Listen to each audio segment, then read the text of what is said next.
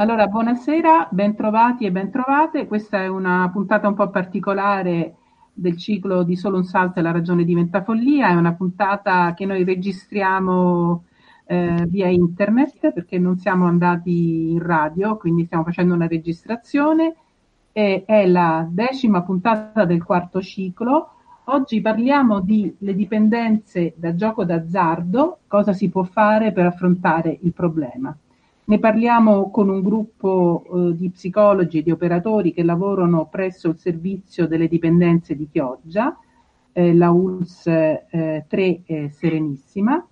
il gioco d'azzardo patologico è un disturbo che si manifesta con un persistente e incontrollabile bisogno di giocare. Le persone che hanno un disturbo con il gioco d'azzardo generalmente sentono il bisogno impellente di giocare e non sono in grado di valutare le conseguenze negative che il loro comportamento ha sulla loro vita e su quella degli altri. L'attività del giocatore d'azzardo compromette in modo significativo diverse aree della sua vita, famiglia, lavoro, amicizie. Il gioco d'azzardo compulsivo è a tutti gli effetti assimilabile ad una dipendenza da sostanza, sebbene non implichi l'assunzione appunto, di sostanze psicoattive. Oggi ne parliamo col dottor Ermanno Margutti. Buonasera, dottor Margutti. Buonasera. Il dottor Margutti è psicologo e psicoterapeuta, è responsabile eh, del servizio per le dipendenze di Chioggia ed è responsabile del progetto regionale Chiama e Vinci, appunto della ULS 3 Serenissima, per il contrasto e la prevenzione del gioco d'azzardo patologico. Ne parliamo con la dottoressa Alessandra De Gregorio. Buonasera dottoressa. Alessandra, buonasera è psicologa e psicoterapeuta, è anch'essa referente nell'area prevenzione del progetto regionale Chiama e Vinci della UZ 3 Serenissima. E, e, parliamo anche con la dottoressa Paola Bozzola. Buonasera, dottoressa Bozzola. Buonasera. La dottoressa Bozzola, anche lei è psicologa e psicoterapeuta e referente dell'area cura del progetto regionale Chiama e Vinci, sempre della UZ 3 Serenissima. E con noi anche Mariella Vidal Tagliapietra. Buonasera, eh, Buonasera. Vidal Tagliapietra, educatrice Buonasera. professionale. Buonasera. Eh, sempre del CERD di Venezia e collaboratrice del progetto regionale Chiame e Vinci. Quindi oggi parliamo proprio di questo progetto regionale, ma per prima cosa, per capire un po' eh, che cos'è, cosa significa la dipendenza eh, di gioco da, da gioco d'azzardo, volevo chiedere alla dottoressa De Gregorio quali sono le caratteristiche della dipendenza di gioco d'azzardo? Allora, eh, innanzitutto occorre precisare una cosa molto importante, che quando parliamo di un disturbo da gioco d'azzardo non stiamo parlando di un vizio, ma come appunto anticipava, di una vera e propria patologia che rende incapaci di resistere all'impulso di giocare d'azzardo o di fare delle scommesse in denaro. Quindi cosa succede? Il pensiero relativo al gioco diventa totalizzante, quindi la persona che ha un disturbo rispetto al gioco d'azzardo spa- passa mm, molto tempo della sua giornata a programmare quella che sarà l'attività di gioco a pianificare la prossima eh, avventura e pensa ai modi per poter ottenere denaro con cui gioca d'azzardo e spesso gioca d'azzardo quando si sente a disagio, quando vive uno stress emotivo, quando vive un, un, evento stressante nella sua vita. E possono essere persone che hanno già tentato varie volte di smettere di, di giocare e spesso questi tentativi però sono stati infruttuosi e spesso questi tentativi sono stati accompagnati da sensazioni di irrequietezza o di irritabilità. Quello che poi caratterizza la persona che ha un problema del gioco, da, del gioco d'azzardo è anche la necessità di aumentare la posta in gioco, quindi di eh, scommettere quantità sempre crescenti di denaro per ottenere l'eccitazione desiderata. E um, un campanello d'allarme importante è che spesso chi ha un problema, una dipendenza rispetto al gioco d'azzardo, dopo che ha perduto eh, denaro, piccole o grosse quantità di denaro, eh, spesso scatta quel meccanismo che viene chiamato la rincorsa della perdita, per cui cerca, torna a giocare un'altra volta per cercare di riguadagnare la perdita subita. Spesso succede che queste persone poi iniziano a mentire ai loro familiari, ai loro amici e cercano di occultare l'entità del coinvolgimento nel gioco d'azzardo, per cui nascondono ricevute di gioco, mentono rispetto ai loro spostamenti, al tempo libero impiegato fuori da casa. E mh, spesso chiedono anche dei prestiti a persone terze eh, o dei finanziamenti per coprire le loro spese di gioco e tutto questo, come ben descriveva, comporta poi dei problemi in diverse aree della loro vita. Per questo quindi il disturbo da gioco d'azzardo diventa poi un disturbo che potremmo definire quasi familiare e globale, perché coinvolge la persona che ha questo tipo di difficoltà in diverse aree, a livello sociale, a livello della sfera anche amicale, lavorativa o scolastica, a livello legale, a livello anche della salute, ma coinvolge anche i familiari che stanno intorno a, a questa persona. Senta, ma come le dipendenze, analogamente alle dipendenze, la persona eh, ha, sviluppa diciamo, un solo interesse quando ha una dipendenza da gioco d'azzardo, quindi tutto il resto viene messo in secondo piano? Sì, succede proprio questo, diventa proprio il pensiero relativo al gioco è totalizzante, per cui c'è proprio una incapacità di resistere a questo impulso e una incapacità anche di valutare le conseguenze negative che questo comportamento di gioco può avere nella vita di, della persona interessata e delle persone che vivono intorno a lui. E quindi è un'ossessione praticamente, da quello che ho capito il, la situazione che si profila, nelle peggiore delle ipotesi, è quella come di, una, eh, di un progressivo peggioramento della situazione, no? Da quello che lei mi stava descrivendo. Sì, generalmente diciamo che non, non, ci si sveglia dalla sera alla mattina con un problema di questo tipo, è un problema che si attiva e si eh, verifica poi a, seguendo generalmente delle fasi e delle progressioni di, di gravità. Generalmente il primo contatto che le persone hanno con il gioco d'azzardo avviene insieme ad altre persone, può avere una finalità di tipo ricreativa, di tipo sociale e per molti rimane un incontro limitato, un incontro circoscritto. Per altre persone invece che hanno una specifica vulnerabilità scattano dei meccanismi che portano a giocare sempre con maggiore frequenza, con maggiore intensità e maggiore coinvolgimento. Ci sono stati vari studiosi che hanno individuato delle fasi, diciamo che come tutti i modelli stadiali non è detto che poi si seguano questi percorsi in maniera rigida, però è vero che si osservano delle caratteristiche ricorrenti nelle persone che hanno un problema con il gioco d'azzardo. Generalmente la prima fase è quella, la fase vincente viene definita, quindi dove le persone eh, iniziano a giocare in modo occasionale ma sperimentano, e io dico per loro sfortuna, delle grandi vincite in questa fase iniziale, per cui si convincono di poter eh, controllare il caso oppure di poter effettivamente avere la fortuna dalla loro parte e quindi si generano delle fantasie di, di successo. Questa fase poi, che è caratterizzata da un gioco intenso e spesso vincente, porta poi ad una seconda fase, che è quella perdente, dove poi la persona inizia invece a incappare nelle prime perdite, non si arrende a queste perdite, scatta quel meccanismo della rincorsa della perdita, per cui gioco sempre più denaro cer- sperando di poterlo poi recuperare e sperando di poter vincere. Da questa fase è facile immaginare come, se non ci si riesce a fermare in tempo, si possa entrare nella fase della disperazione, dove poi spesso arrivano a generarsi delle situazioni anche drammatiche dove eh, mi isolo appunto quello di cui parlavamo prima dagli amici, dalla vita familiare, chiedo prestiti, eh, ci può essere la possibilità anche di entrare in, in giri di tipo illegale. Certo è che anche in questa fase, come in qualsiasi altra fase, si possono cogliere dei campanelli di allarme e entrare in una fase che viene definita critica, dove la persona poi rivaluta e osserva il proprio comportamento, le proprie azioni e fino a poi entrare in quella che viene definita diciamo, la fase di ricostruzione, dove poi la persona quindi smette di giocare e riparte ricostruisce la propria vita. Perché da questo quindi, senta, ma eh, dire, c'è una, una, tipologia di giocatore, cioè il giocatore d'azzardo è preferibilmente, che ne so, un uomo eh, di mezza età, ci sono delle caratteristiche eh, diciamo di età, di sesso per i giocatori d'azzardo o è un fenomeno che colpisce comunque tutte le fasce di età e tutti i generi o le, le, le classi sociali? Allora, rispetto allo sviluppo di una dipendenza rispetto al gioco d'azzardo, ci, sicuramente ci sono dei fattori di rischio e dei fattori di protezione.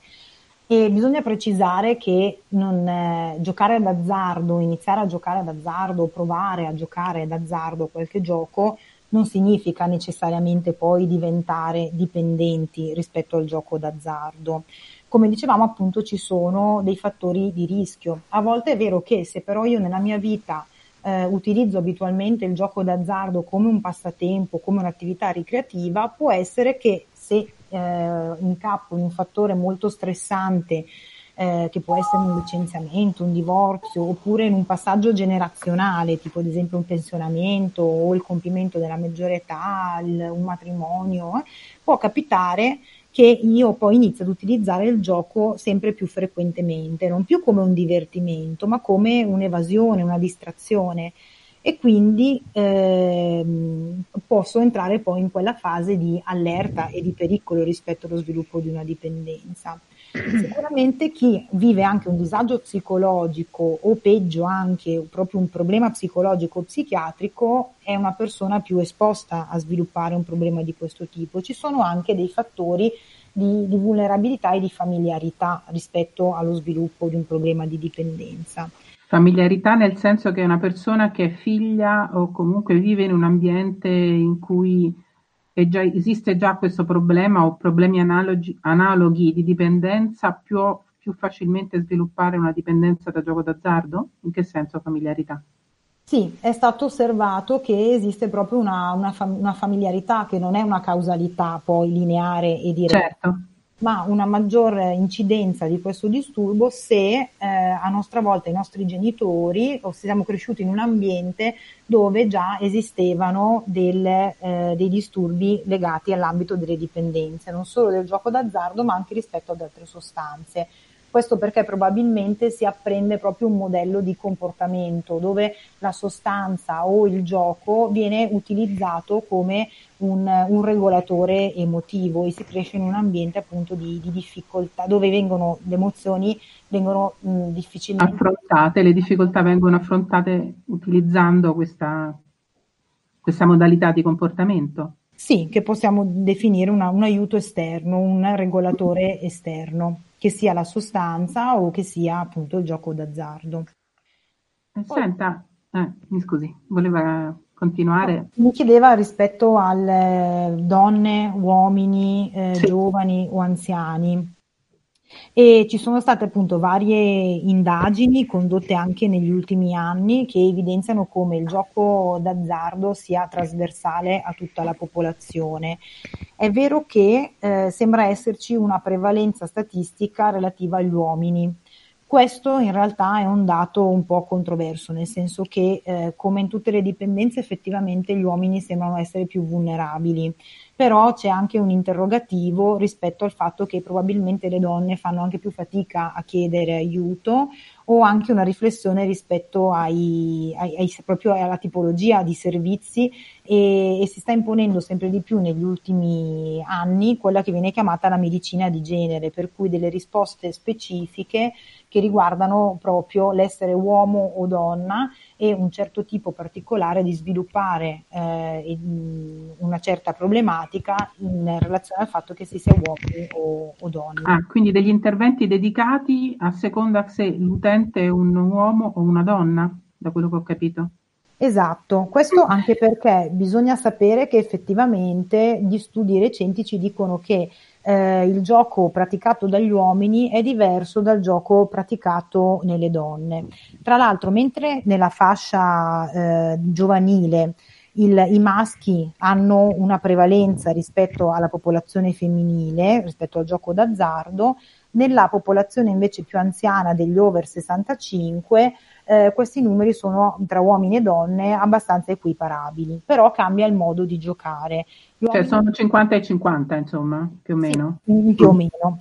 E mentre gli uomini poi preferiscono un, un, ad esempio le, le, slot o le sale VLT, le donne preferiscono... preferiscono eh, scusi, le sale DLT cosa sono?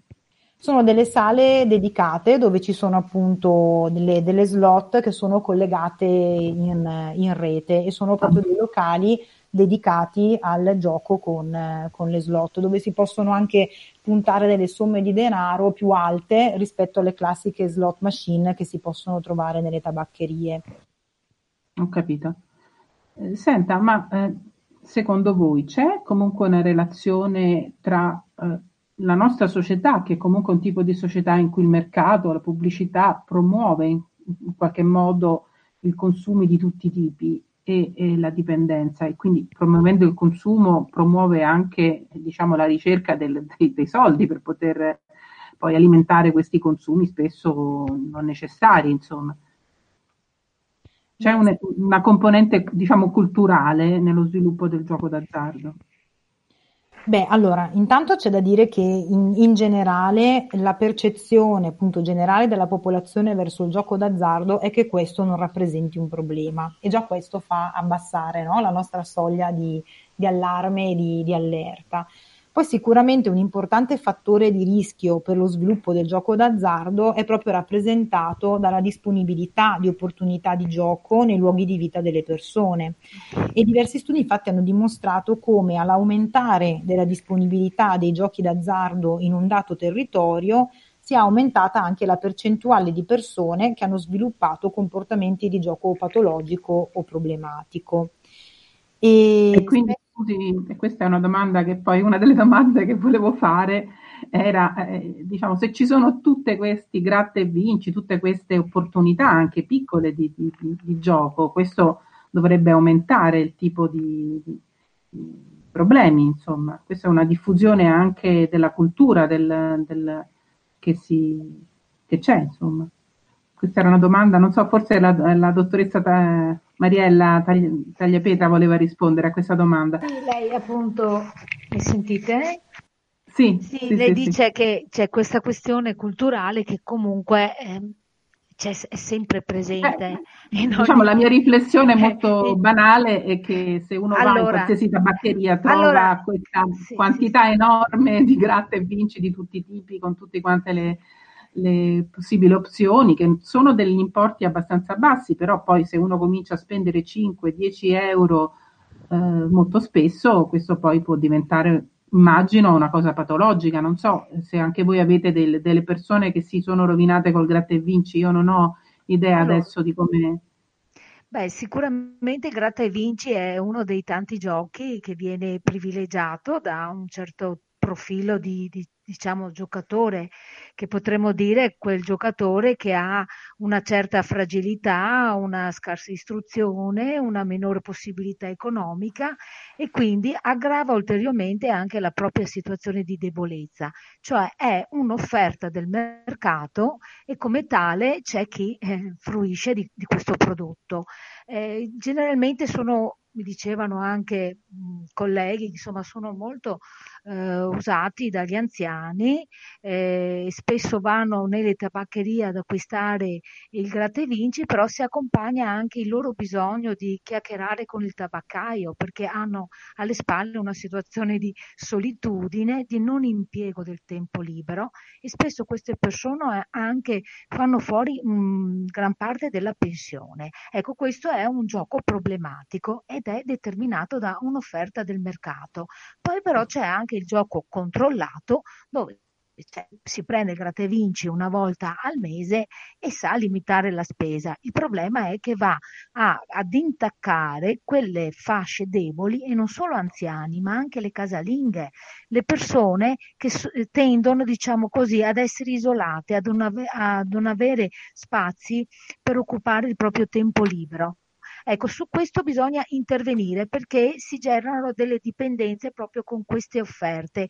Ci sono queste false credenze che prima o poi, eh, grattando, eh, grattando, si arriverà alla vincita. Ecco, no, eh, non, non sono a conoscenza, non hanno informazione di questo aspetto della casualità e quindi si creano anche tutta una serie di distorsioni, diciamo così, del pensiero, dove uno pensa che prima o poi arriverà alla vincita, a, ad arricchirsi.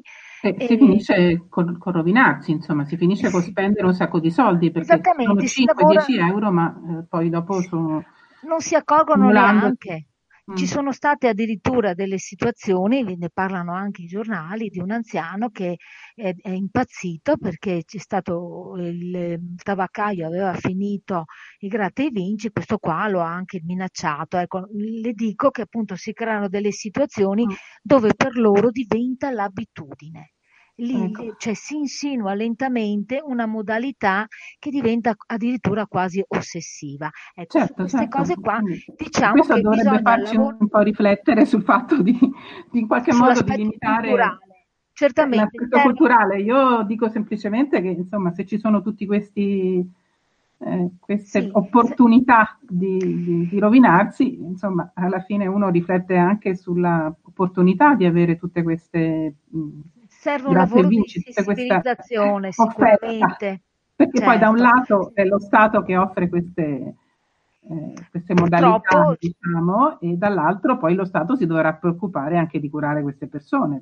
Sì, creano... sembra, un, sembra, un, paradosso, ma è così, appunto, sono offerte che servono un po' come panacea per le persone un po' più fragili in realtà sono proprio quelle persone che andrebbero protette, informate e coinvolte anche dalla comunità locale con eh, aspetti proprio di eh, lavoro di sensibilizzazione per accrescere valori etico-sociali della comunità. Beh, insomma, facciamo un discorso un po' diciamo molto complicato, ma eh, sì. in soldoni eh, se non c'è l'offerta di queste, tutte queste possibilità di divertimento eh, attraverso il grattavinci e se si riuscisse ad offrire altri tipi di altre modalità di relazionarsi con gli altri e di trovare un modo per passare il proprio tempo, questo sarebbe tanto di guadagnato, immagino. Sarebbe auspicabile. No? Pensiamo che sia importantissimo Senta, lavorare. Volevo tornare alla dottoressa De Gregorio, invece, sì. volevo eh, domandare, ma eh, abbiamo parlato appunto della dipendenza, dipendenza da gioco,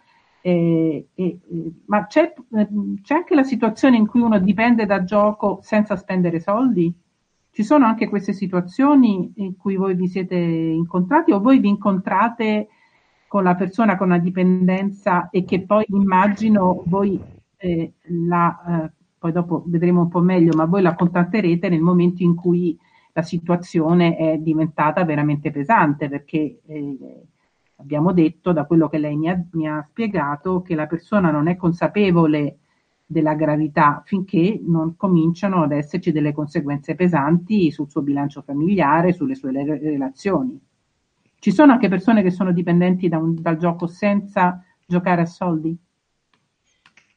Allora sì, si può giocare anche senza spendere soldi e si può diventare dipendenti dal gioco senza spendere soldi, però in questo caso non parliamo allora di dipendenza da gioco d'azzardo, perché le tre caratteristiche proprio fondamentali che definiscono il gioco d'azzardo sono innanzitutto il fatto che bisogna scommettere dei soldi o un altro valore, eh, che può essere un oggetto, la casa. Mh? Hm? Eh, insomma, certo, una cosa economicamente rilevante.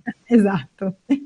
Il secondo aspetto è che il, mm, il, la scommessa deve essere irreversibile e che infine il terzo aspetto è che l'esito della giocata dipende interamente o quasi interamente dal, dal caso. Quindi e... non parliamo del giocatore, diciamo, eh, che lo fa di mestiere, che ha anche la capacità di giocare imbrogliando. Non so se ci sono anche questi giocatori che, sono, che frequentano le, i posti dove si gioca e che hanno una certa abilità nel truccare le carte e che di questo ne fanno un mestiere. Ci saranno anche queste situazioni, immagino. È questo a cui lei fa riferimento? No, io faccio riferimento piuttosto proprio al fatto che parliamo di, diciamo, diremmo categorie diagnostiche diverse, nel senso mm. che si può giocare anche senza spendere soldi, però allora non si parla di eh, disturbo da gioco d'azzardo, ma si parla di dipendenza patologica da videogiochi, che ancora è una categoria diagnostica dove si stanno facendo ancora degli studi e degli approfondimenti. E allora in questo caso penso ad esempio, e non so se questo a cui lei faceva riferimento, ai giochi di ruolo online oppure... Sì, sì, pensavo proprio a questo, pensavo ai ragazzi che possono dedicare tutta la loro giornata soprattutto e interamente ai giochi di ruolo, ai giochi, ai videogiochi, eccetera, e diventano come ossessionati da questo fatto. Esatto, insomma. sì, anche questa tipologia di gioco dove si possono anche non spendere soldi, ma anche si possono spendere soldi, perché spesso poi per avere degli aggiornamenti, degli upgrade di stato certo. Chiedono anche... Insomma, sono soldi legati al pacchetto ma... informatico. Esatto, ma non sono soldi, cioè non sono delle scommesse queste, no? Quindi mm-hmm. diciamo che questo è un tipo di gioco che può sì creare dipendenza, ma non è assimilabile al gioco d'azzardo, perché nel gioco d'azzardo c'è proprio la caratteristica della puntata in denaro, della scommessa e della puntata che è irreversibile e del fatto che l'esito dipende completamente dal caso. Quindi questi sono aspetti che non ci sono in questo tipo di, di gioco, mh, mm, del gioco eh, online o il videogame. Sicuro è che anche questi giochi possono creare dipendenza. E tant'è che appunto le caratteristiche che descrivono eh, questa dipendenza sono molto simili a quelle del gioco d'azzardo, quindi anche il pensiero del gioco in questo caso diventa prioritario, diventa una sorta di, ossessione, inizio a isolarmi e avere questo come unico mio interesse, sono ragazzi, io parlo di ragazzi perché l'incidenza è soprattutto in età giovanile, ma ci sono anche adulti che sono completamente dedicati al gaming, al gioco online o offline e quindi perdo interesse in altre attività, eh, abbandono la scuola, abbandono il lavoro, quindi anche in questo caso diciamo il gioco diventa totalitario.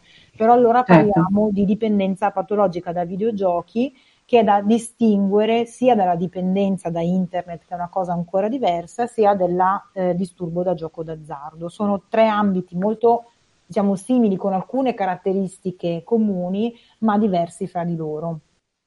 Ho capito. Va bene, noi facciamo una piccola pausa adesso e poi riprendiamo tra poco. Grazie. Allora, riprendiamo la trasmissione su Radio Cooperativa. Questo è la, il decimo, l'undicesimo incontro, scusate, del quarto ciclo del titolo Solo un salto e la ragione diventa follia. Oggi parliamo della dipendenza del gioco d'azzardo, cosa si può fare per affrontare il problema. Ne parliamo con un gruppo del Servizio per le dipendenze di Chioggia, la ULS 3 Serenissima, è un gruppo legato a un progetto regionale Chiama e Vinci che si occupa appunto della dipendenza da gioco d'azzardo. E abbiamo parlato prima con la dottoressa eh, eh, De Gregorio, proprio abbiamo dato una definizione di cosa si intende per dipendenza di gioco d'azzardo. Adesso volevo coinvolgere la dottoressa eh, Mariella Vidal Tagliapietra per capire un po' eh, come si deve comportare, cosa può notare chi sta al di fuori, cioè i familiari, gli amici, i colleghi di lavoro. Che cosa, eh, quali sono gli elementi che in qualche modo aiutano a, a capire che sta succedendo qualcosa e come, perché immagino che eh, ci sia anche, prima si interviene su questo comportamento e eh, si possono scongiurare una serie di infauste situazioni, no? in particolare quando parliamo di gioco d'azzardo eh, parliamo anche di perdite e quindi di, di una perdita economica. Ecco, ehm, dottoressa Vidal, co- eh, chi sta al di fuori, come, eh, cosa, cosa può fare e cosa può notare? Allora, eh, chi sta al di fuori, diciamolo subito, ha un ruolo molto importante perché consideriamo che il giocatore porta porta proprio nei, nei, propri ambienti di vita dei segnali e spesso si, è, si ha difficoltà a decodificarli. Segnali come eh, capita appunto, come si diceva, che spariscono soldi o oggetti di valore, chiede ai parenti, agli amici e ai colleghi denaro senza che l'uno sappia dell'altro all'insaputa.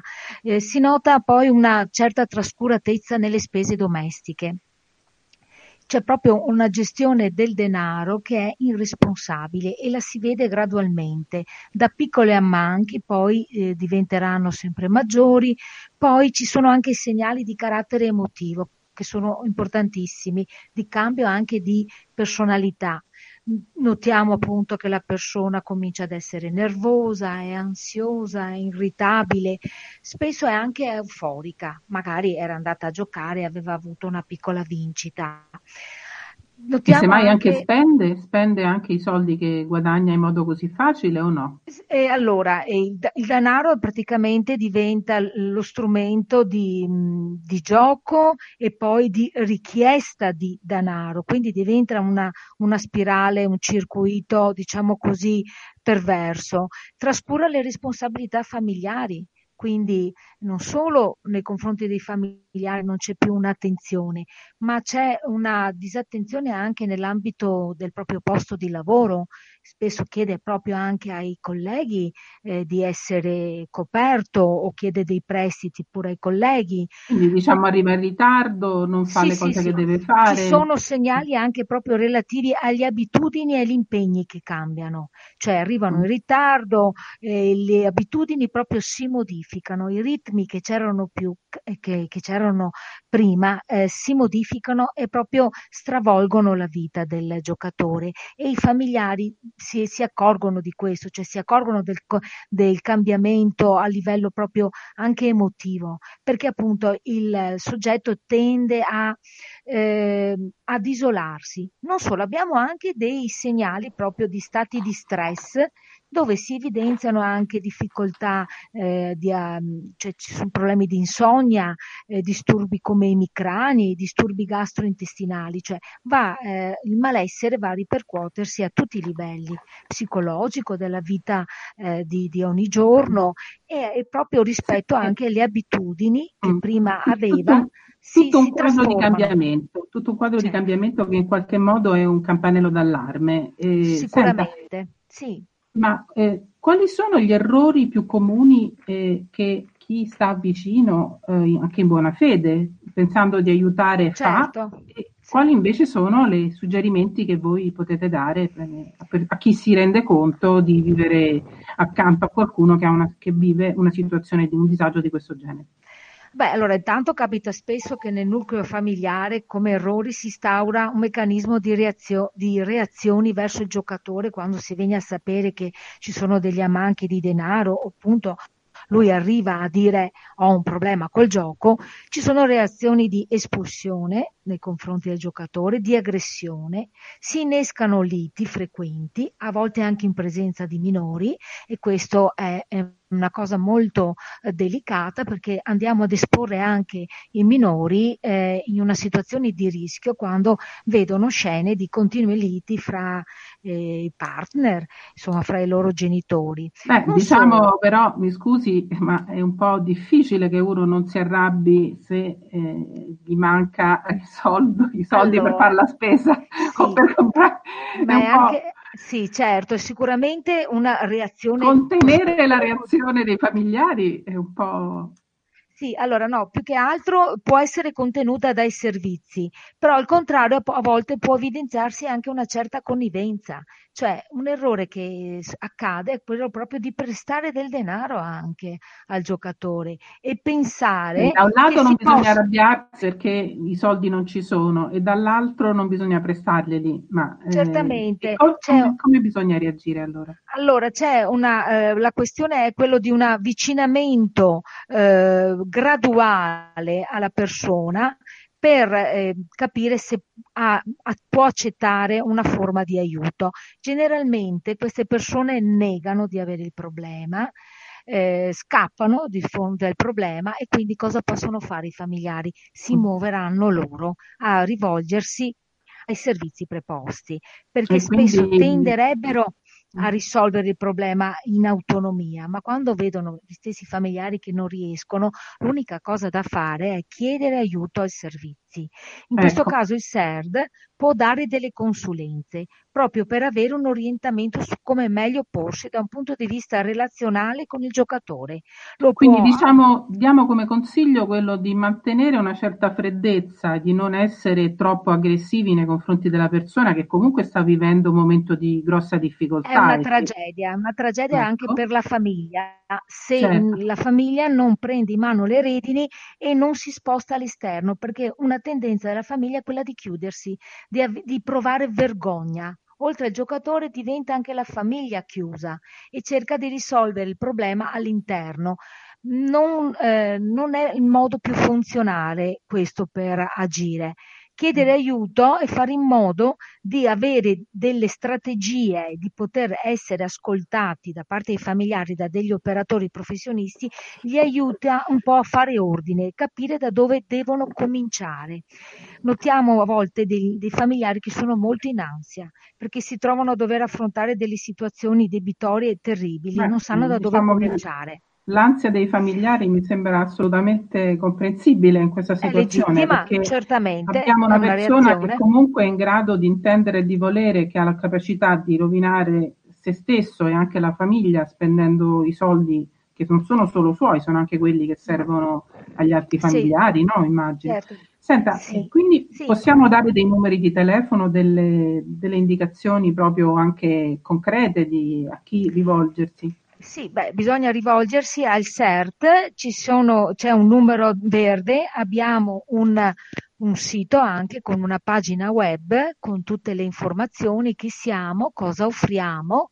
Oltre al numero verde ci sono eh, i numeri telefonici dove si può contattare il CERT e chiedere un appuntamento per il problema del proprio familiare. Lei parla del CERD vostro, della vostra sì, servizio? abbiamo 5 CERD, l'ASR 3 Serenissima ha 5 CERT dislocati in più territori. Servizi per le dipendenze. Il servizio per le dipendenze patologiche si trova uno a Venezia Centro Storico, uno a Mestre Centro, uno a Dolo, uno a Chioggia e uno a Mirano. E quindi il, numero, il numero verde, mi scusi, così diamo almeno un numero per allora, allora, il numero verde qui a memoria, guardi, mi dispiace. Bene, allora...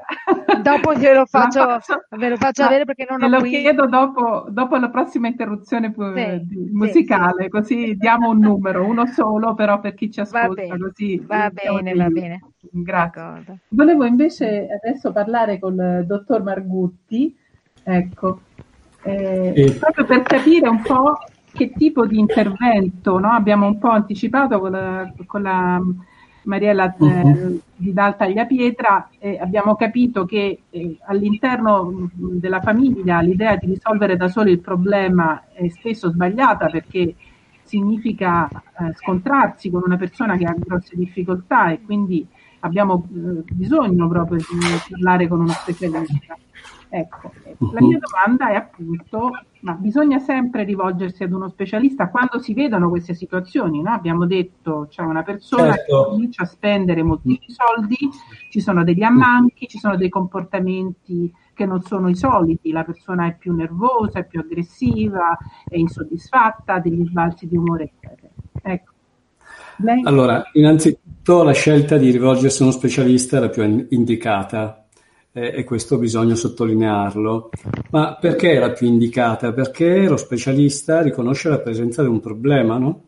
la sua gravità e, e soprattutto l'eventuale trattamento. Non c'è nessun giocatore uguale ad un altro, così come non c'è nessuna personalità uguale ad un'altra. Per questi motivi c'è la prospettiva che noi teniamo è quella di giungere alla definizione di un trattamento individualizzato che tenga conto soprattutto di tutte le variabili in gioco, sia quelle individuali, tipo le genetiche, il temperamento, la personalità e eventuali patologie correlate, perché ci sono pure quelle, addirittura le variabili che hanno a che fare con la famiglia, quindi la qualità dei legami e l'auspicabile risorsa al trattamento stesso che viene dato dalla famiglia. Insomma, cioè, eh, il, eh, l'importanza eh, di, di, rivolgersi a uno specialista è proprio questo, perché si ha modo di, eh, di contestualizzare il problema e di cercare una soluzione più adeguata. questa è l'essenza del, dell'intervento dello specialista. Certo. Senta, ma il tipo di intervento eh, in che cosa consiste? Voi fate terapie di gruppo, dei colloqui psicologici, eh, utilizzate proprio... anche med- delle medicine, date anche eh. delle...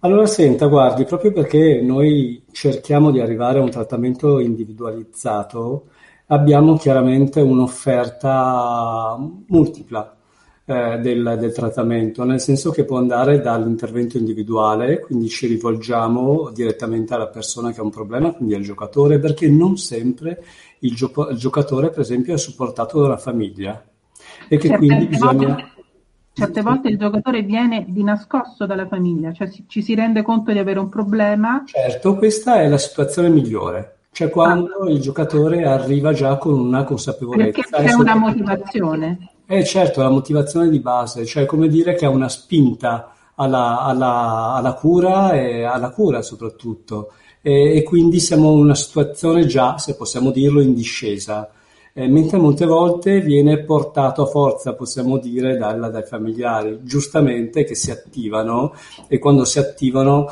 l'attivazione migliore è quella appunto di supportare la, la cura e quindi soprattutto l'arrivo del paziente alla, al servizio. Quindi diciamo volendo fare delle, delle, graduatorie, se possibile, una cosa di questo mm-hmm. genere, la situazione migliore è quella in cui chi sta male ha consapevolezza del proprio problema e viene da voi. In teoria sì. Voi, e voi insieme a lui trovate tutti quelli che sono gli strumenti certo. eh, familiari, personali, mm-hmm. eh, di vario tipo che lo possono aiutare a superare questa situazione. Certo. Poi, oltre a questo, c'è la situazione invece in cui il familiare eh, vicino, l'amico, il familiare, ma insomma in genere proprio il familiare viene, si rivolge a voi e chiede un aiuto e la cosa migliore è che questo familiare si affidi, immagino, perché poi eh, deve avere eh, mm. diciamo, eh, la fiducia di, di, seguire quelli che sono i vostri consigli. Di, di eh certo, certo. Infatti quello che noi diciamo che tendiamo all'alleanza, no? Mm-hmm. Eh, cioè, nel senso che ognuno di questi attori, sia il giocatore che la famiglia o una rete amicale oppure di associazioni, sorregga la, la cura. È come dire che certo. un gruppo si fa quella, che dà quella forza in più rispetto al singolo e infatti è auspicabile il coinvolgimento della, della famiglia. Cioè uno degli elementi eh, per cui si arriva anche al gioco o degli effetti del gioco è la solitudine la solitudine o l'isolamento del giocatore, quindi della persona, che crea ulteriormente disagio e quindi come dire se a un certo punto non c'è più manco la forza no? per chiedere aiuto e, e, pertanto la famiglia in quel momento diventa veramente una risorsa importante certo. alla cura e al trattamento. Certo. In qualche modo la famiglia si deve attivare. Senta, ma ci sono, eh, ho capito che la dipendenza da gioco è comunque un fenomeno che io non conoscevo ma è molto diffuso, poi dopo vediamo se riusciamo a avere qualche, qualche dato anche numerico.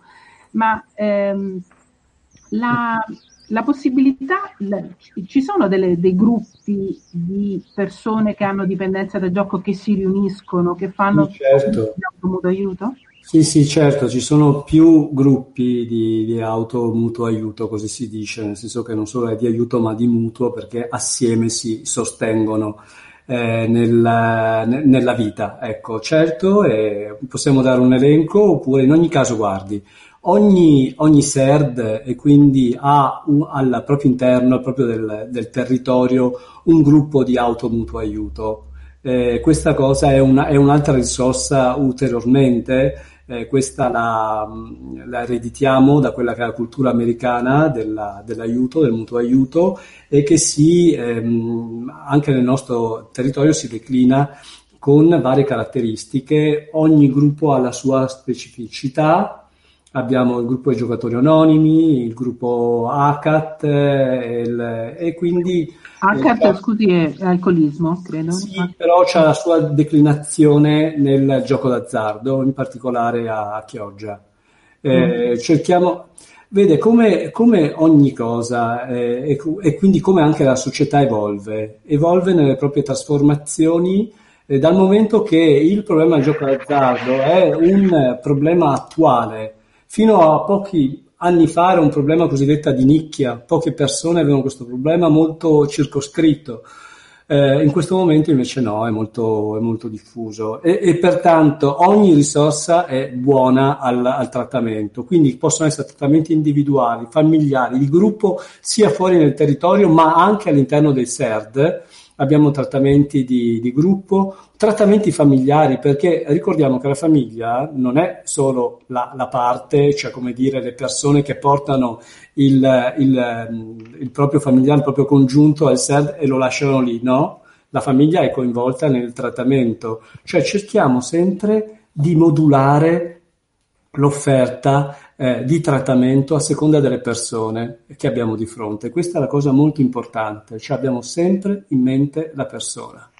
Certo, quindi anche da questo punto di vista ci sono anche delle situazioni in cui la persona eh, utilizza dei farmaci per... Eh, sì, allora senta, guardi, per quanto riguarda i farmaci è molto chiara la cosa, non esiste un farmaco eh, specifico per il gioco d'azzardo come ci possono essere i farmaci sostitutivi alla sostanza, per esempio nel campo dell'eroina che è il metadone o nel campo dell'alcol che è l'alcover. Assolutamente questo non esiste.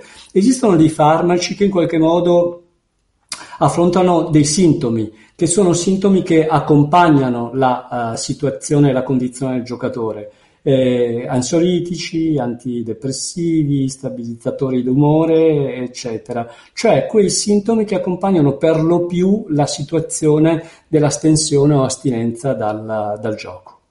Ecco, in questo senso quindi non abbiamo un farmaco specifico per il gioco d'azzardo, ancora non esiste. Certo, sì. Senta, eh, adesso c'è questa situazione che è una situazione un po' particolare, no? Eh, le persone eh, sono tutte a casa, almeno si spera che stiano il più possibile a casa. Sì. Ecco.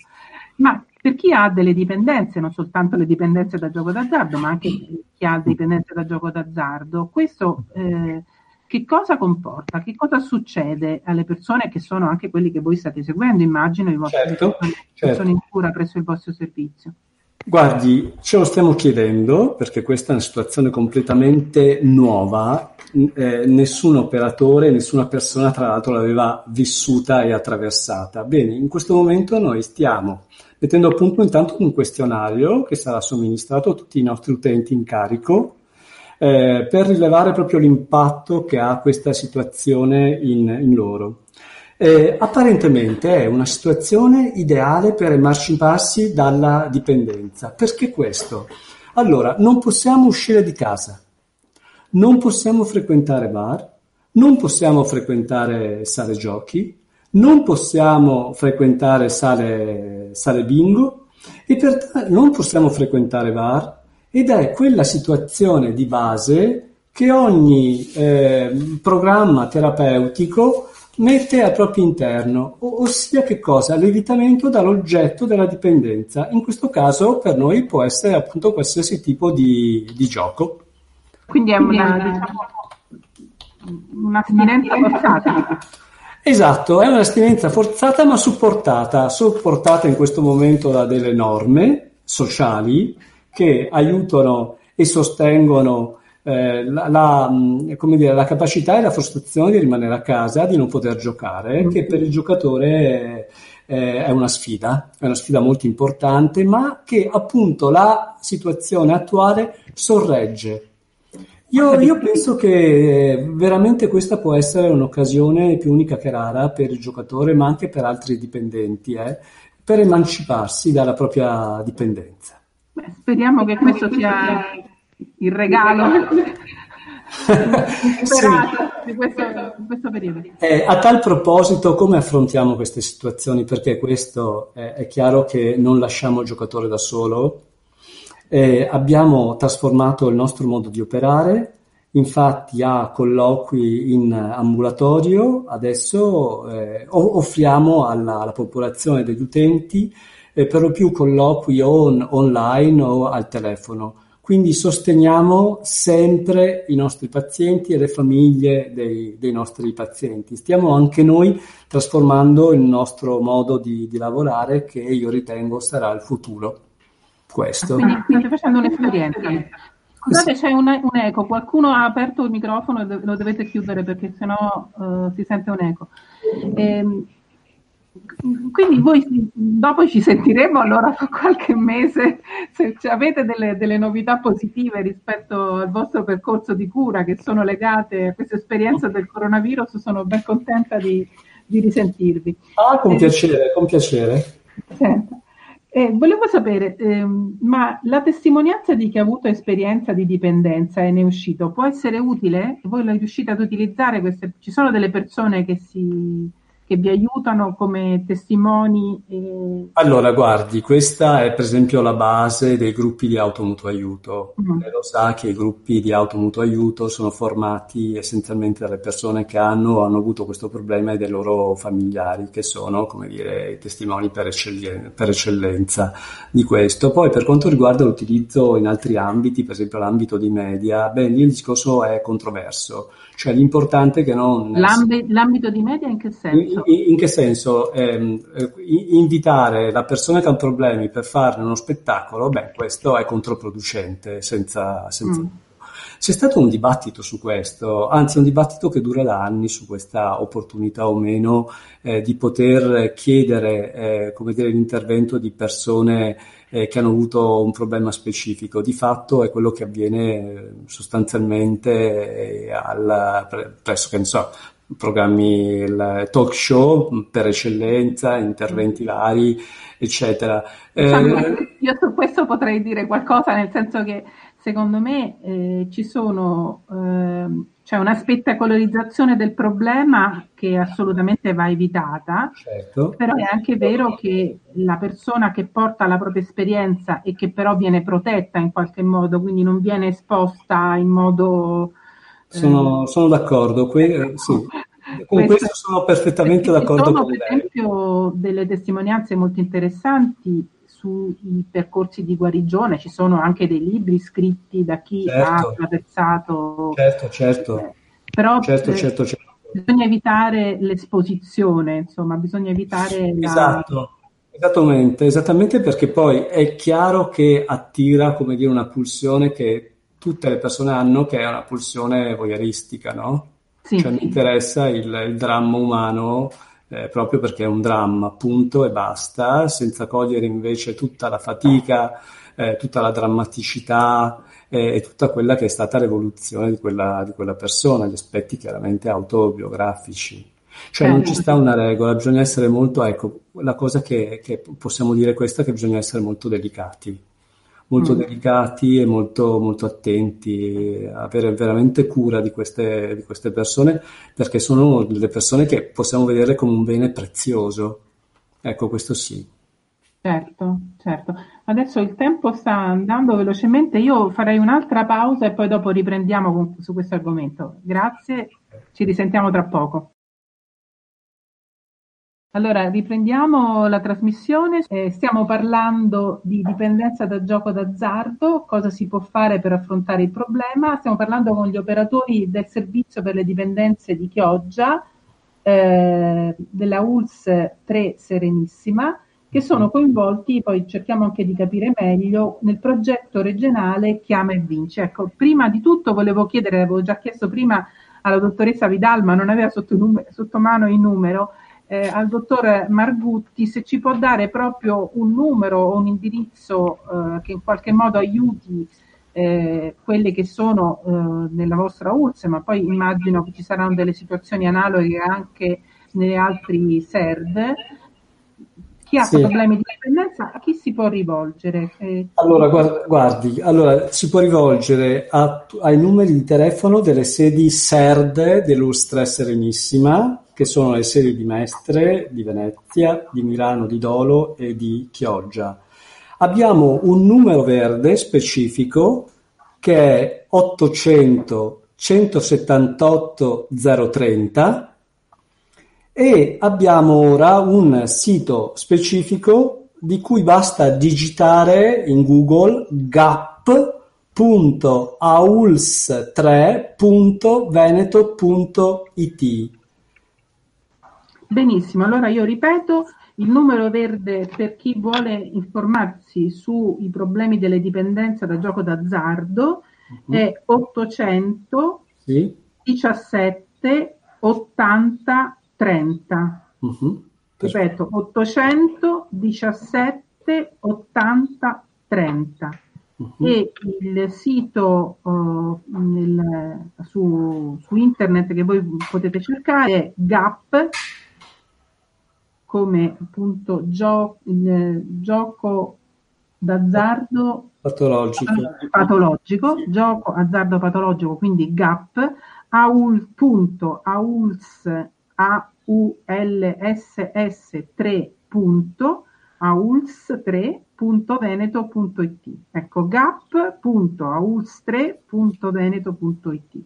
Senta, io volevo un po' capire perché questo è un mondo delle dipendenze del gioco d'azzardo che io non conosco, quindi eh, ma quali sono i numeri eh, del gioco d'azzardo? Quanto viene stimato il gioco d'azzardo come impatto sulla popolazione? Allora, se vogliamo parlare in termini, in termini economici, quanto ci costa gioco, eh, questo gioco, questo, questa patologia di gioco eh, alla, all'Italia, la, la nazione?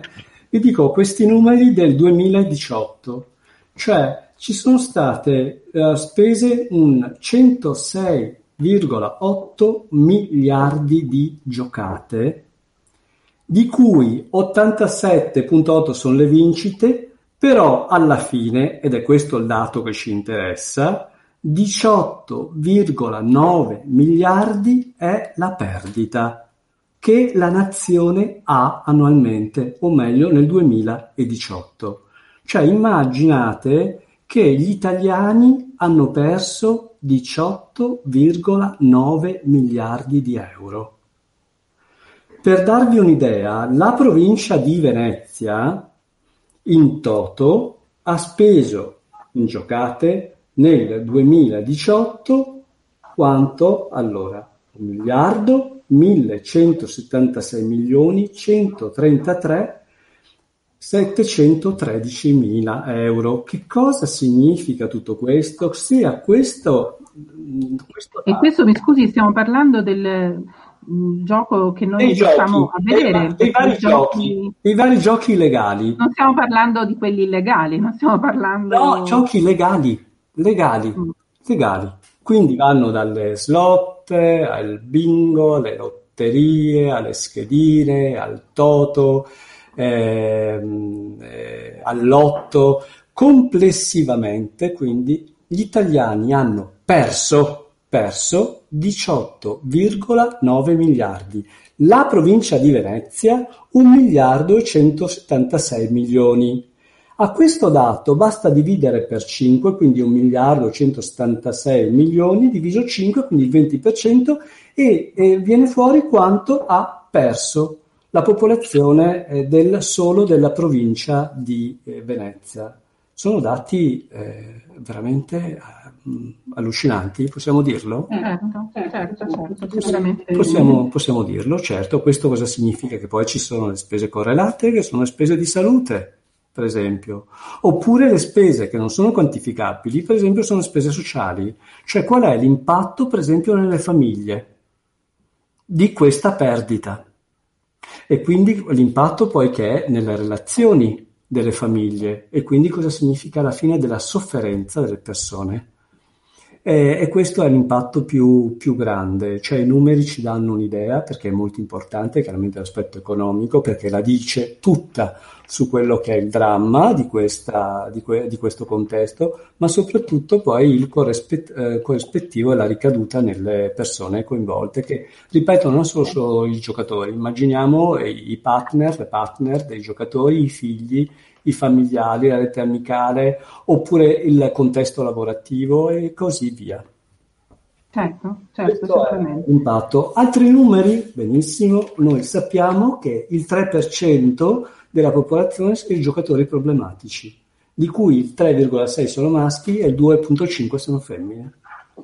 E non sono dati da, di poco conto. Immaginate il 3,6% o il 3% della popolazione. Ecco, il 3% questi... della popolazione mi sembra un numero veramente molto grande. E eh, certo, ma se lei va a vedere appunto la spesa... Ma questo 3% della popolazione e di questo 3% quante persone poi si rivolgono? Ecco, a... immagini il 3% del 3%. Quindi una... Il 3% del 3%, quindi sono veramente pochi le persone che si rivolgono al, ai servizi e alle strutture competenti per la cura. Questo cioè, vale comunque... per tutte le dipendenze, eh? cioè non vale solo per il gioco, vale per la dipendenza da sostanze, vale per la dipendenza da alcol, è sempre una piccola uh, parte che si rivolge alla, alla cura. E soprattutto ci si rivolge sempre alla fine del processo di malattia, cioè come dire quando abbiamo già una situazione in qualche modo, non dico cronica, però effettivamente pesante. Molto difficile, molto, molto difficile. Certo. Mm. Ho capito. Questi sono i, i, numeri. Ecco, io volevo tornare a Mariella Vidal Tagliapietra, invece, per capire quali sono, che, che, strumenti ci sono anche legislativi per poter intervenire, eh, poter aiutare la persona che ha un problema di gioco d'azzardo e eh, gioco d'azzardo patologico e, e che, per tutelare anche il suo patrimonio. E mi viene in mente appunto l'amministratore di sostegno, che è la prima idea, eh, abbiamo, ne abbiamo già parlato nel corso della nostra trasmissione. Allora, Se voi avete anche sì. dei riferimenti degli avvocati all'interno del vostro... Sì, allora, beh, vostro... allora abbiamo detto che appunto la forma tutela deve essere, di tutela appunto del giocatore patologico che non ha più il controllo eh, del denaro deve essere eh, diciamo così presa in carico altrimenti appunto c'è il tracollo eh, a livello familiare oltre che a livello personale insomma. Eh, c'è da fare un'attenta valutazione da parte dei servizi specialistici eh, per quanto riguarda la situazione debitoria il giocatore patologico tende a non accettare forme di controllo, perciò i familiari devono cercare di capire innanzitutto quali sono le risorse di cui dispongono loro per la gestione del problema. Dopodiché può entrare anche in campo l'amministratore di sostegno. E l'amministratore di sostegno può essere rappresentato da un familiare o da un terzo disegnato dal giudice. Non può essere però imposto al giocatore perché tuteli il suo patrimonio. Dovrebbe esserci un consenso. Cioè si tratta di costruire un progetto personalizzato con il giocatore. Dove... Cioè lei sta dicendo, scusi se la interrompo, sì, che prego. se io impongo l'amministratore di sostegno, perché tecnicamente credo che si possa fare, cioè io posso andare si da un giudice sì, eh, certo. aiutata dallo psicologo, dallo psichiatra, da, da un, una da segnalazione una delle segnalazione, autorità competenti, cioè, ecco, cioè, con l'ausilio e posso dire che mio marito assolutamente non è in grado di, di gestire, gestire, il proprio denaro, quindi, però voi dite che questa è una, è una strada che voi assolutamente sconsigliate perché invece chiedete che ci sia un coinvolgimento della persona che ha un problema perché altrimenti è, è certo. un intervento troppo diciamo pesante su, sì, su quella persona. Assolutamente sì, cioè quello che possiamo avere è proprio un rimbalzo da parte del giocatore nella misura in cui noi imponiamo, sia noi come servizio o il familiare, di avere un supporto attraverso questo strumento. Allora, che cosa è importante fa? Coinvol- eh, fare? Coinvolgere sicuramente la famiglia, ma lavorare proprio sul processo di motivazione del giocatore che deve essere fatto per fasi. Quindi serve eh, di personalizzare il progetto innanzitutto e lavorare anche con le associazioni che abbiamo di consulenza per la tutela antiusura, cioè i familiari li possiamo anche dirottare a delle associazioni specifiche che possono dare delle consulenze qualora ci siano i, i presupposti per l'usura dove si sono chiesti prestiti alle finanziarie, dove ci sono degli interessi pazzeschi. Ad esempio nella nostra equipe abbiamo un legale che ci può aiutare proprio nella eh, gestione, nel capire bene la situazione debitoria del giocatore, eh, capire proprio il livello e anche capire come è meglio gestire il patrimonio, quindi dare anche una consulenza ai familiari, ai parenti. Ma Inoltre, in concreto, sì. perché io veramente quando una persona arriva ad avere un'esposizione debitoria molto importante, come ha giocato? Che cosa ha giocato per riuscire a perdere così tanti soldi? Guardi, eh, mi è arrivato un signore che aveva speso circa 80.000 euro eh, che erano i frutti di risparmi eh, di anni di lavoro, di una parte della liquidazione e nel giro di due anni li aveva fatti fuori tutti. Eh, ma li ha fatti e, fuori in che modo? Li ha fatti fuori con il gioco, ne, andando nelle sale da gioco, ah, eh, giocando continuamente e dopo che era andato in pensione. Ecco, ah. questi, ci possono essere anche queste situazioni. Allora lì è importante che si intervenga con la segnalazione attraverso una relazione che può essere redatta anche dai servizi e saranno i familiari a chiedere alla Procura della Repubblica eh, di poter considerare di assegnare l'amministratore di sostegno. Poi verranno chiamati e si vedrà chi potrà essere il più idoneo. Certo, è sempre poi poi alla fine la decisione del giudice. Poi c'è tutta la parte anche delle associazioni degli avvocati, dove appunto generalmente eh, oltre ai familiari possono essere anche scelti degli avvocati. E Come amministratori per... di sostegno, sta dicendo. Sì, sì, sì, certo. Sì. E questo è un eh. discorso un po', un po lungo. È molto delicato. Avvocati e amministratori di sostegno. Sì, è certo. una cosa che abbiamo quindi la cosa più importante comunque è non imporre sin, da subito questo strumento, ma calarlo nel momento in cui la persona è ricettiva, facendo un lavoro in stretta Beh, connessione con i familiari. È vero, però è anche vero che quando la situazione, quando la persona sta spendendo tutti i propri soldi, forse eh, per quanto questa non possa essere ricettiva, ma allora, la cosa più importante è comunque togliere le carte di credito. Sì, i familiari devono fare questa cosa, cioè ehm, concordare con il giocatore che consegnino carte di credito e che non abbia eh, in mano soldi, solo il minimo necessario, perché il processo di responsabilizzazione fa, va dato con gradualità. Non si possono lasciare in mano soldi a una persona che non li sa gestire razionalmente. Perciò si va a lavorare per fasi. Mm. È per questo che serve il servizio con dei specialisti, perché sono gli specialisti un po' a dare un po' per gradi quali sono le strategie migliori da adottare.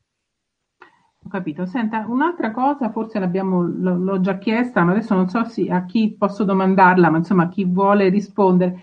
Avete pensato anche di intervenire sui eh, posti dove si fanno queste cose, cioè sulle eh, le, le, bische, non so come si chiamano, dove si fanno le scommesse o dove dai tabaccai, eccetera, di parlare proprio direttamente con chi gestisce questi questi posti o è un'idea eh, assolutamente eh, non proponibile? Cioè andare dal tabaccaio e, e, e, un po' sensibilizzarlo rispetto ad alcune situazioni che anche lui può tra l'altro segnalare.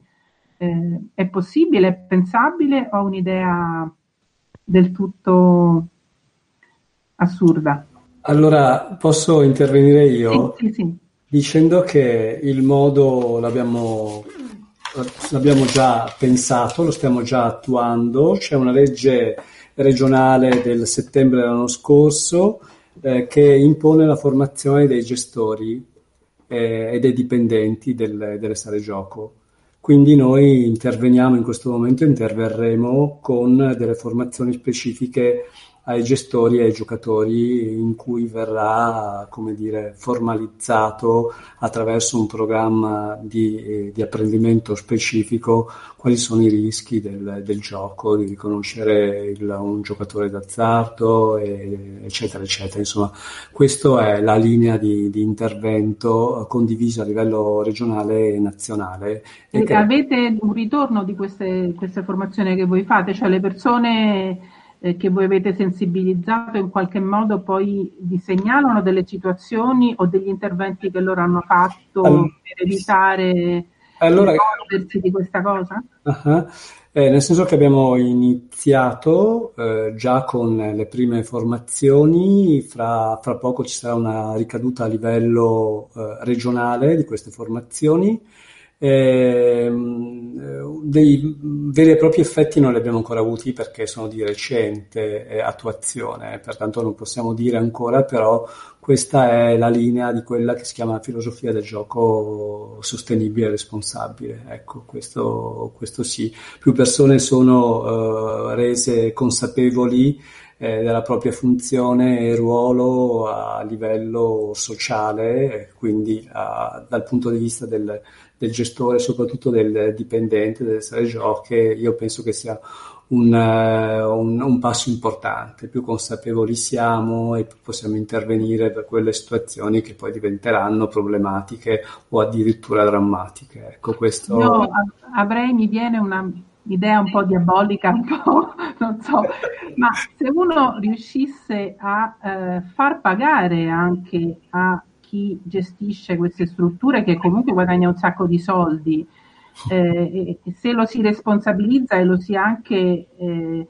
in qualche modo coinvolge nel fatto che se tu hai trovato una situazione che era evidentemente una situazione di disagio, perché chi ha una patologia, chi vive una patologia, come abbiamo detto, come ci siamo detti no, oggi, ha anche dei sintomi, dei comportamenti che dovrebbero essere evidenti a tutti, non soltanto a chi è uno specialista, se la persona che gestisce eh, la tabaccheria o che gestisce il, la sala da gioco non segnala e non aiuta, a, non impedisce che, ci, che, chi sta così male si rovini, io gli farei fare, gli farei qualche, qualche, qualche bella multa, insomma, almeno gli farei pagare qualcosa, perché Vabbè, non no, so, non so come, formazione... com'è la legislazione, non so come eh, funziona, ma io sarei un po' cattiva perché insomma loro ci guadagnano e questi certo. poveracci hanno i loro problemi che sono anche evidenti perché mi sembra che l'abbiamo detto in, in vari modi, no? E quindi uh-huh. hanno più che molti segnali, molti campanelli, hanno le campane che, che dovrebbero suonargli, eh, quindi certo. dovrebbero ben, se hanno un minimo di coscienza, eh, intervenire, eh. insomma, impedire una situazione di questo genere. Sì. Comunque, eh, eh, allora, eh, l'erario in, in, tasca, un tot di miliardi da quelli spesi, e speriamo che quei, quei soldi che, viene, che, vengono intascati dall'erario possano essere investiti nella salute e nel benessere dei cittadini. sì è una, una, è una cosa un po' eh, contraddittoria. Insomma, lo so, è molto, è molto contraddittorio. Sarebbe meglio prenderli da, non so, da, dai biglietti dei musei o cose di questo genere. Eh, ma, però immagini, immagini, se facciamo, se decliniamo questa cosa per qualsiasi oggetto della dipendenza legale, quindi tabacco, quindi tabagismo, certo, certo, alcol, certo. alcolismo, eh, cosa potrebbe succedere. Certo, forse sarebbe la cosa in qualche modo, ci aiuterebbe in qualche modo. Va eh. bene, senta, allora io eh, mi sembra che faccio un'altra piccola pausa e poi dopo eh, volevo parlare appunto con la dottoressa Paola Bozzola. Grazie, tra poco. Abbiamo, riprendiamo, stiamo parlando di dipendenza da gioco d'azzardo, cosa si può fare per affrontare il problema. Eh, abbiamo invitato eh, gli operatori del servizio per le dipendenze di Chioggia che sono coinvolti nel progetto regionale Chiama e Vinci della ULS 3 Serenissima. Eh, vi ripeto il numero verde che è 817 80 30 per chi volesse informarsi e che vuole eh, essere aiutato, i familiari o le persone coinvolte nel problema del gioco d'azzardo eh, appunto che, che, crea una situazione di dipendenza, vi, vi ricordo un'altra volta eh, il sito internet GAP, eh, gioco azzardo patologico GAP, www.auls con due s 3.veneto.it. Adesso passerei a parlare con la dottoressa Paola eh, Bozzola. Eh, buonasera dottoressa. Allora, buonasera, buonasera a lei. Senta, eh, volevo capire un po' eh, le, diciamo, la consapevolezza eh, del problema eh, di chi ha un problema, di chi, ha, di chi soffre di una dipendenza da gioco. Che consapevolezza ha chi soffre di eh, una dipendenza da gioco d'azzardo? Sì, eh, prima di affrontare appunto questa tematica vorrei fare una precisazione, forse l'ha fatta anche la mia collega, non tutti apparteniamo al SERD di Chioggia, siamo varie sedi, no? Perché ah, magari no, non lo sapevo. Un po, depistare, può un po' depistare magari gli ascoltatori che pensano certo. di doversi rivolgere a Chioggia, in realtà siamo divisi in tre, in tre grandi fasce che è Mestre Venezia, Dolo Mirano e Chioggia, quindi i cittadini di Chioggia sono comodi andare a Chioggia, i cittadini di Dolo Mirano, Dolo Mirano e Venezia Mestre, quindi mm. è importante che sappiano che c'è una risposta eh, su tutto il territorio, una risposta anche certo, comunque c'è un progetto anche regionale, mi sembra di aver capito. Il progetto regionale e queste cinque sedi appunto eh, si occupano eh, insieme, le cinque sedi si occupano insieme del progetto regionale. Benissimo, sì, sì, ha fatto bene a precisare, la ringrazio. Tanto perché magari uno poteva essere di Milano e, e, temeva di dover andare a Chioggia, insomma, ecco, in realtà invece sono tutte molto vicine, insomma, alla, alla popolazione. Ecco questo magari è importante. La consapevolezza, allora la mh, mm, mia collega mh, mm, Vidal Tagliapietra prima ha usato il termine motivazione, eh, io la unirei alla consapevolezza, nel senso che la consapevolezza per una persona che ha una dipendenza da gioco o comunque una dipendenza è più un punto di arrivo. Eh, la persona non inizia e ha una consapevolezza di avere un problema. Una persona inizia, inizia piano piano, in questo caso a giocare, che siano lo slot, acquistare gratta e vinci o altro, inizia a giocare e, come diceva all'inizio la mia collega Alessandra, eh, aumenta poi la frequenza, aumenta la spesa eh, e comincia eh, diciamo, ad aver sempre più bisogno di giocare. Non è detto che in questo momento, anche se continua ad averne sempre più bisogno, che la persona anche di pari passo aumenti la sua consapevolezza di avere un problema. Anzi, direi che più succede questo, più mette in atto il meccanismo della negazione, che è una caratteristica tipica di chi soffre di dipendenza. No? Nego di avere un problema, perché io sto giocando perché voglio giocare e appena voglio smetto quando voglio, no?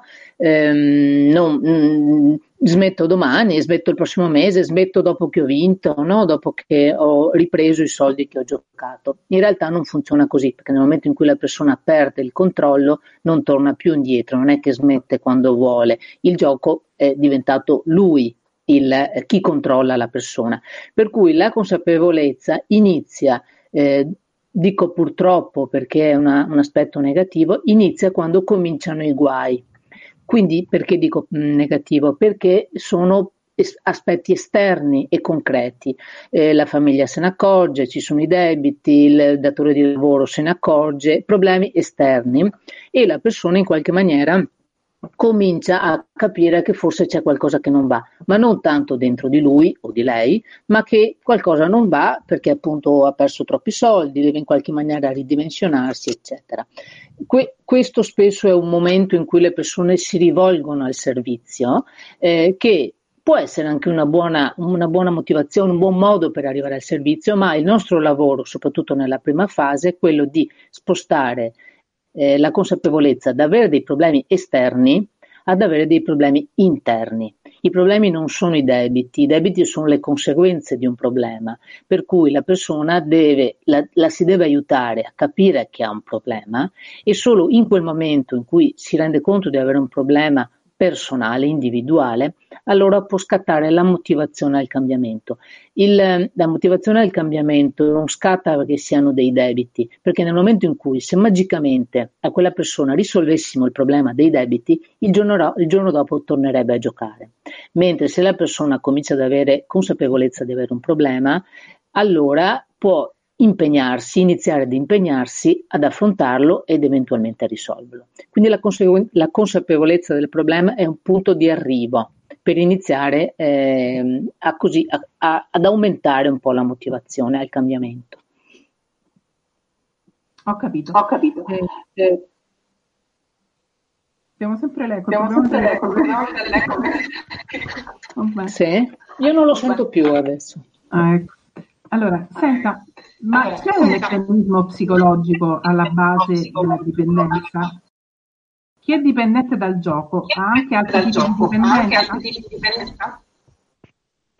Cioè si passa per esempio allora, dalla dipendenza eh, eh, di una sostanza alla dipendenza del gioco? Ci sono queste storie che in qualche modo eh, fanno capire come la persona, capire come la persona ha in realtà una, una, una situazione di dipendenza, una persona dipendente, c'è qualcosa per dipendente.